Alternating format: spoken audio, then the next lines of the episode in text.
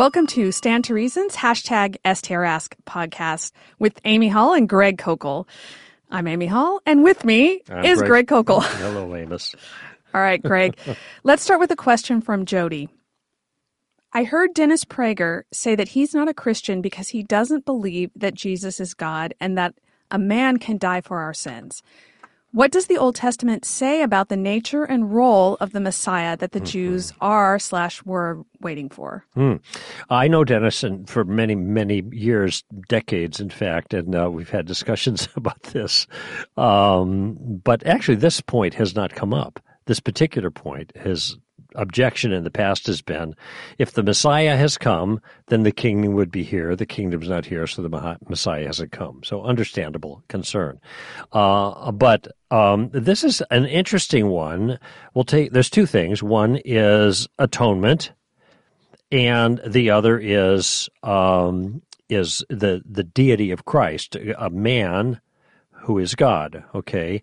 Now the irony of this is that there are um, there are a lot of things in the Hebrew Bible that um, make these two, notions completely coherent. Let me just put it that way, because it it may not be that when I cite these passages, someone like Dennis will be convinced, but it isn't as if this is somehow an incoherent notion. All right. Um, for example, the the payment for sins. Now, I'm not sure if he thinks that sins don't need to be paid for, and as some progressive Christians might say, who deny the blood atonement, um, and this is broadly in that category, but motivated by a different concern, um, they say, why can't God just, you know, forgive? Why does he need his pound of flesh? Okay. Now, whether he needs his pound of flesh or not, or why he does, that's in a certain sense a separate question. What seems to be obvious to me is the pound of flesh was required all over the Hebrew law. I mean, the, the amount of blood flowed everywhere in the sacrificial system. And uh, not only the standards, but when there was a special expression of love for God, like David, for example, it just seemed like, I mean, as I recall, thousands, but I don't know if it could have been thousands of bulls and goats were sacrificed on one occasion, but certainly lots and lots and lots. Why? These were all um, things done consistently with the law because God required it. And it was an atonement. Where was the blood sprinkled? The blood was sprinkled on the mercy seat. The mercy seat was the top of the Ark of the Covenant. The seraphim and uh, were, were the angel type creature things on either side, and in the middle is where the Shekinah glory between them and hovering above the ark was the Shekinah glory, the presence of God. In the ark were the evidences of Israel's rebellion. Okay, so you have the the the Ten Commandments, the broken stones. I guess you've got the um, at least for a season. You know, we don't know what happened to them. Of course, there was a movie about it. I don't know how historically sound that was, but but uh, apparently the Americans have it in a box in a warehouse So Anyway, um, the the Ten Commandments, the um, the the the staff with the serpent on it, and the the um, the, the budded rod of Aaron. Okay, all of these are evidences or symbols of Israel's rebellion against God. And so there's a sense in which the Shekinah glory looks down, as it were, at the, the at, at, the evidences or the tokens of Israel's sin and rebellion. And when uh, and when the atonement is made, the blood is placed between them. Okay, so this is a very symbolic kind of thing, but notice what's being communicated by God and what He required. There's a blood that must atone and cover and and and um and and uh, in some sense play the role that allowed for forgiveness of the people. So in the Jewish system, there was blood atonement, and it's not just a passing fancy. The the law is thick with all of these references, and it's things they had to do all the time, not just on on Yom Kippur. There are all kinds of other times and places where sacrifices were made for different kinds of things, including, by the way, presumptuous sins, which are sins you don't know you committed, but they're still held against you by God. So the idea that something can function, some living thing that dies can function as an important part of the atonement process should not be foreign to the Jewish mind. Uh, and so I, I don't understand that first objection um, because it strikes me, and this was the argument of Hebrews, that, and I wrote this in in story of reality, that that animals can't pay for people. Animals didn't sin. This is a token. This is a sop. This is something to hold hold us over, humankind over, until the time when the perfect sacrifice would come. Okay. Now, the nuances of why God needed a sacrifice, why the sacrifices had to be a human being uh, and a perfect human being who himself wasn't guilty. Well, these some of these things are captured symbolically in the Old Testament sacrificial system, a lamb without blemish.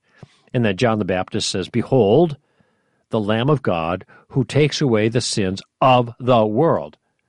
So notice the expansiveness of that statement. It's not just the Jews from year to year with constant reminder by the sacrifices, but a sacrifice that will once for all take away sin for everybody. Now, that doesn't mean that everybody falls underneath that provision because the element of faith requires benefiting from that provision, but it is the provision for everyone, for the world. That's the point there. So, what John the Baptist is doing is he is reflecting on um, on a system that everyone was familiar with, the Lamb, and pointing out that this human is the Lamb of God, and he can do what the death of bulls and goats could not accomplish. And just to ref- reference Hebrews 10 goes into detail on that particular thing.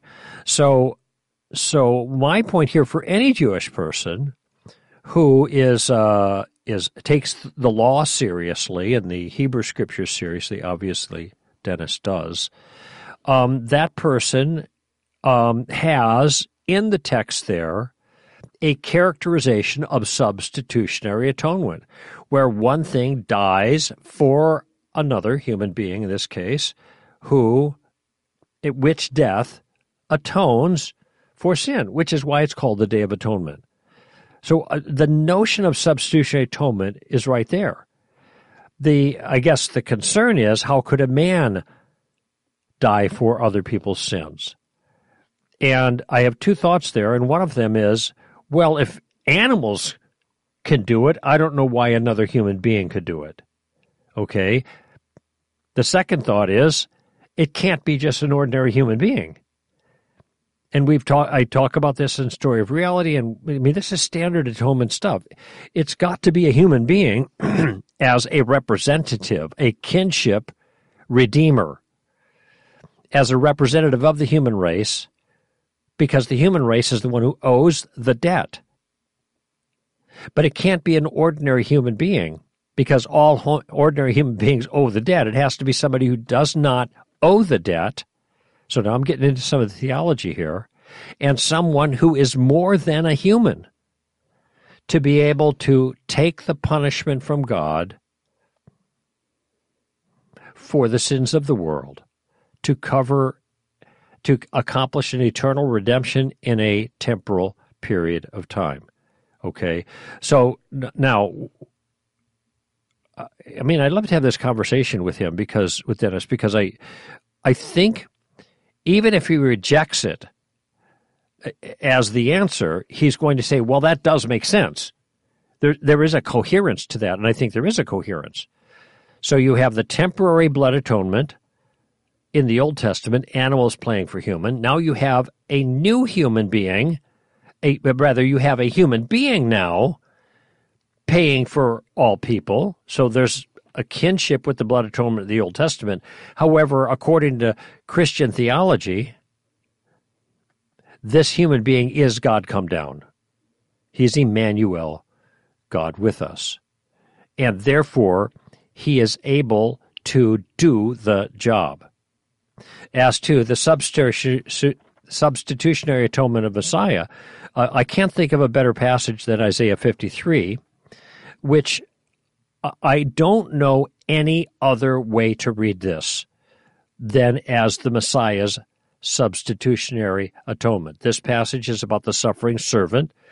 And in Isaiah, the concept of servant is used in different ways, and sometimes it appears clearly of Israel. Israel's the servant. Not in this section. And the reason it's not in this section is because this servant is dying for the sins of Israel, so it cannot be Israel. And and so uh, and let me just read some of this in light of, I'm just reading Isaiah. And and since this is a familiar Christian passage, I'm going to ask our listeners to do their best to kind of step out of their Christianity and just listen to the words and what our common sense understanding of these words would be if we were reading it for the first time without our Christian theology in mind. Verse 4. Now, they've already introduced the suffering servant. Now it says what the suffering servant is going to do. Surely, Isaiah writes, our griefs he himself bore, and our sorrows he carried. Hmm, could be a metaphor. Hmm. Yet we ourselves esteemed him stricken, smitten of God, and afflicted, but he was pierced through for our transgressions. There's no metaphor there. He was crushed for our iniquities, and the chastening for our well being fell upon him, and by his scourging we are healed. All of us, like sheep, have gone astray. Each of us has turned to his own way, sin. But the Lord, Yahweh there, capital L in Lord, has caused the iniquity of us all to fall on him. That's verse 6. So 4, 5, 6. Now I'm going to jump 7 and go to 8. You can read the whole thing, but th- these are the ones most relevant to my point. By oppression and judgment he was taken away. And as for his generation, in other words, the generation of people that he lived in, who considered that he was cut off, killed, out of the land of the living for the transgressions of my people to whom the stroke was due. Verse 10 But the Lord was pleased to crush him, putting him to grief. He would render himself as a guilt offering.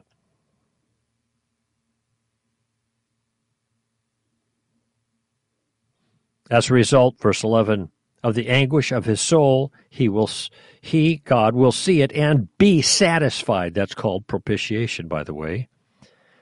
By his knowledge, the righteous one, my servant, will justify the many as he will bear their iniquities.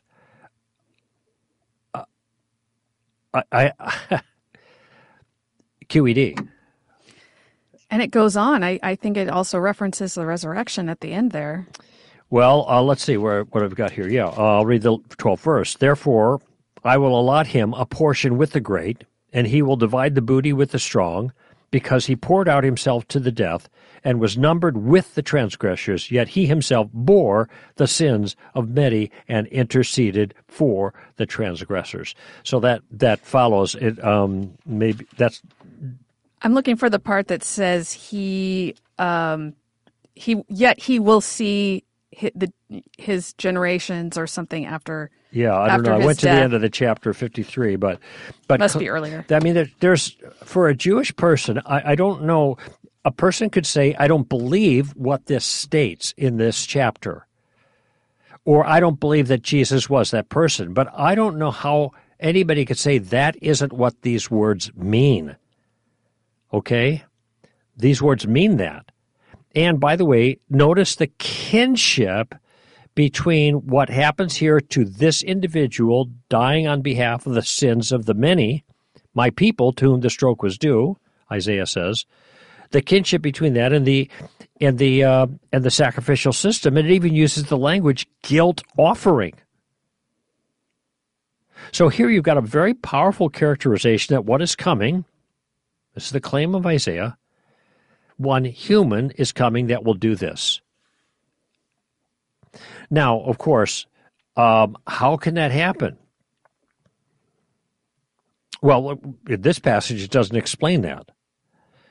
But um, when we go to the New Testament and we realize that the one who fulfilled this prophecy was a blameless one who, by all indication of the New Testament record, was God Himself coming down. He wasn't just some guy God chose to beat up on our behalf. That's the cosmic child abuse charge. But rather, it was God, Emmanuel, God with us. It was God who took the punishment on Himself in human form. Okay? So a, a person could say, I don't believe Jesus was God. I'm, I'm not exactly sure the reasons Dennis would say that, and I'm sure he has reasons. He might say a man can't, a, God can't become a man. Well, and this goes to the second point the Old Testament has lots of examples of God showing up in person in some form. We have the burning bush. We have the, the God showing up the oaks of Mamre with with um, the first was Moses, the second oaks of Mamre, and this came before in Genesis 18. And we have a number of cases where it is clear from the text that the person who showed up in a physical form was God. Now we make a distinction between a theophany, the the appearance of God in a certain a manifestation of God, temporarily in one form or another, and the incarnation, God taking on a human nature. We make that distinction.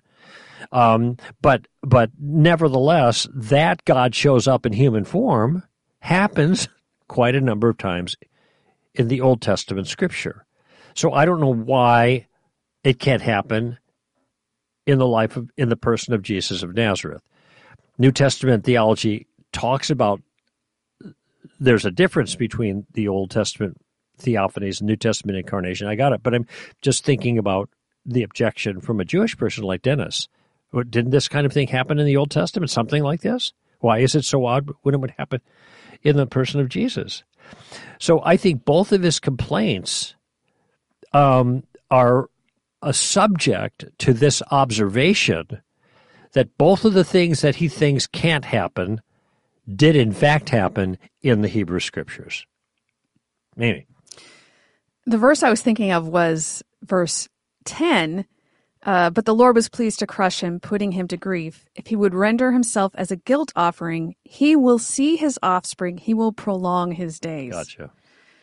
And I think there might be something else in there, but that's that's what's coming to mind right now. Mm-hmm.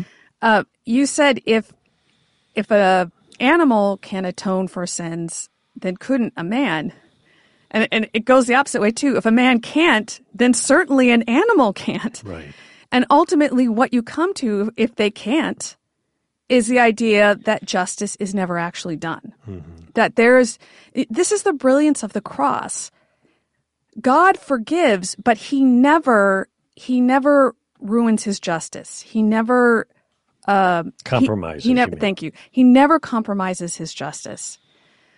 But if you're going to say that our sins can't be covered by a man, then they certainly can't be covered by an animal. And in that, if that's the case, then the sins are not covered. Right. The sins that there is no ultimate justice for those whom God forgives. Mm-hmm. And I, you were you were wondering, you know, how how do they are they forgiven? Because obviously we don't have the the temple now they aren't performing these sacrifices at all. So, what my Jewish friends have said to me in the past is that it's our, you know, it's the, the broken heart and contrite spirit. It's, you know, there are passages where God says, I did not desire your sacrifices, I desired your hearts. And they take that to mean now that they can have forgiveness by having a contrite heart. Mm-hmm. But what they're missing is that God wasn't saying that you shouldn't have the sacrifices. Obviously, he thought they should have the sacrifices because that's what he commanded. That's right. But what they were missing was the heart. What they were missing was the faith. and that made their sacrifices useless. It wasn't They either or, it was both and. Yes. They needed sacrifices to come from a heart of faith. Mm-hmm. They didn't only need the heart of faith because they still needed to have that image of the need for justice to be done, Mm-hmm. the need for them to be forgiven without compromising justice. The interesting thing is that that th- there now obviously the sacrificial system cannot be performed 70 AD destruction of the temple that's over with. Okay? Now what? Now instead of to me this is a signal. This there is a they didn't need and this is the argument of, of Hebrews even though Hebrews was written before the temple was destroyed obviously or else would have mentioned it that there since the perfect sacrifice has come the the old system no longer serves a a valid uh, function, and so it's not necessary anymore. And um, this this to me puts an ex uh, historically, although this is not clear to Jews, at least to most. This puts an exclamation point on the work of Jesus on the cross. Okay, soon after he did this, the means of the old temporary system is now gone. It's it's wiped off the face of the earth. And God did not intend, nor was there revelation to this effect, that they substitute some other things. And as you pointed out, those verses that talk about the heart are obviously, it seems to me, obviously not a substitution for this or a replacement. It's not all about that. It's just about your heart. Um, it, it's it's rather, as you said, uh, a both and. These things are necessary, but if they're just ritualistically and woodenly performed, it doesn't work it doesn't work. And this is why you have the first Samuel passage there with Saul. You also got have the uh, Psalm 51 uh, with David. You know, this is what God really desires, what he's really after. Of course, this is what he's after, but not to the elimination of this other thing that he himself said accomplishes the covering of the sin. Mm-hmm. Uh, David still participated in that system. David still did. Okay, so in fact, he was responsible for many, many, many sacrifices.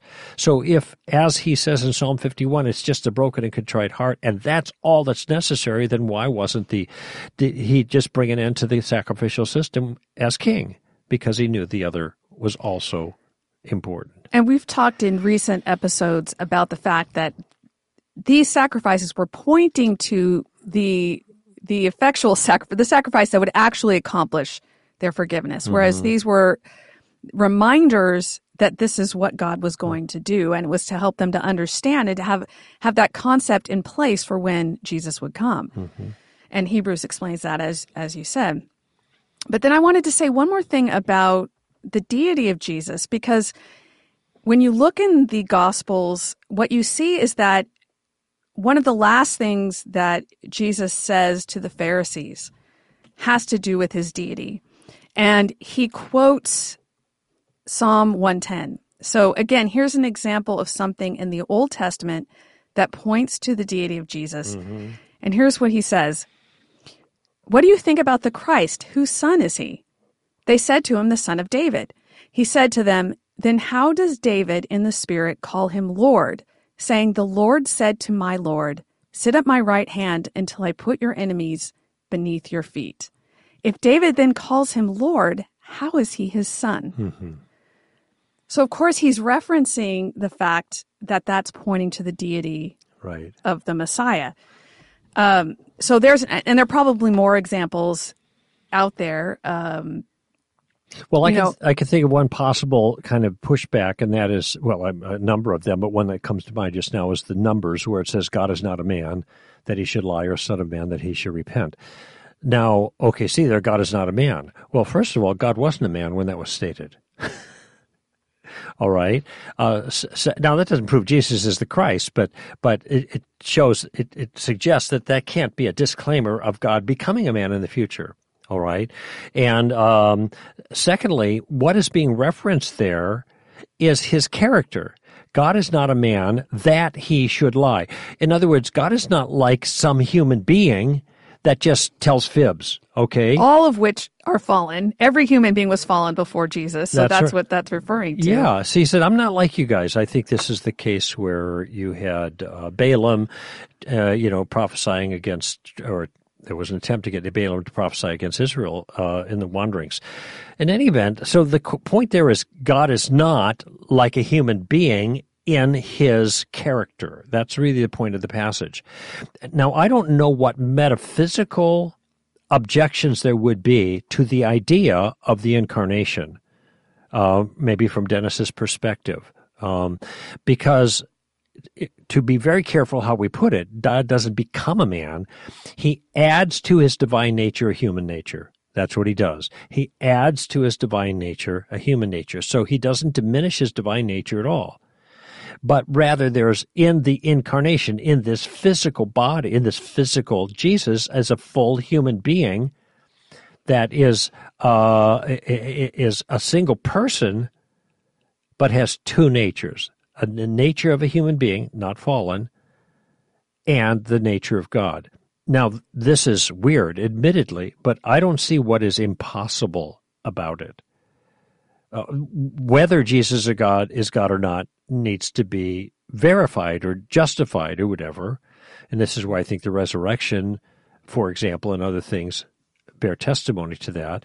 However, th- what is the problem? God can't become a man. Why is the question? What metaphysical barrier is there to this notion that God can take on a human nature without divin- diminishing his divine nature? I don't know what that is. So, as to the uh, defeaters that Dennis has suggested, I don't see how any of those as defeaters go through.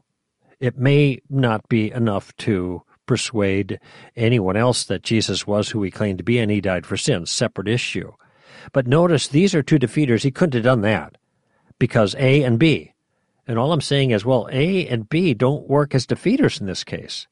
There might be some other reasons that are, you know, adequate and but not I don't think these are.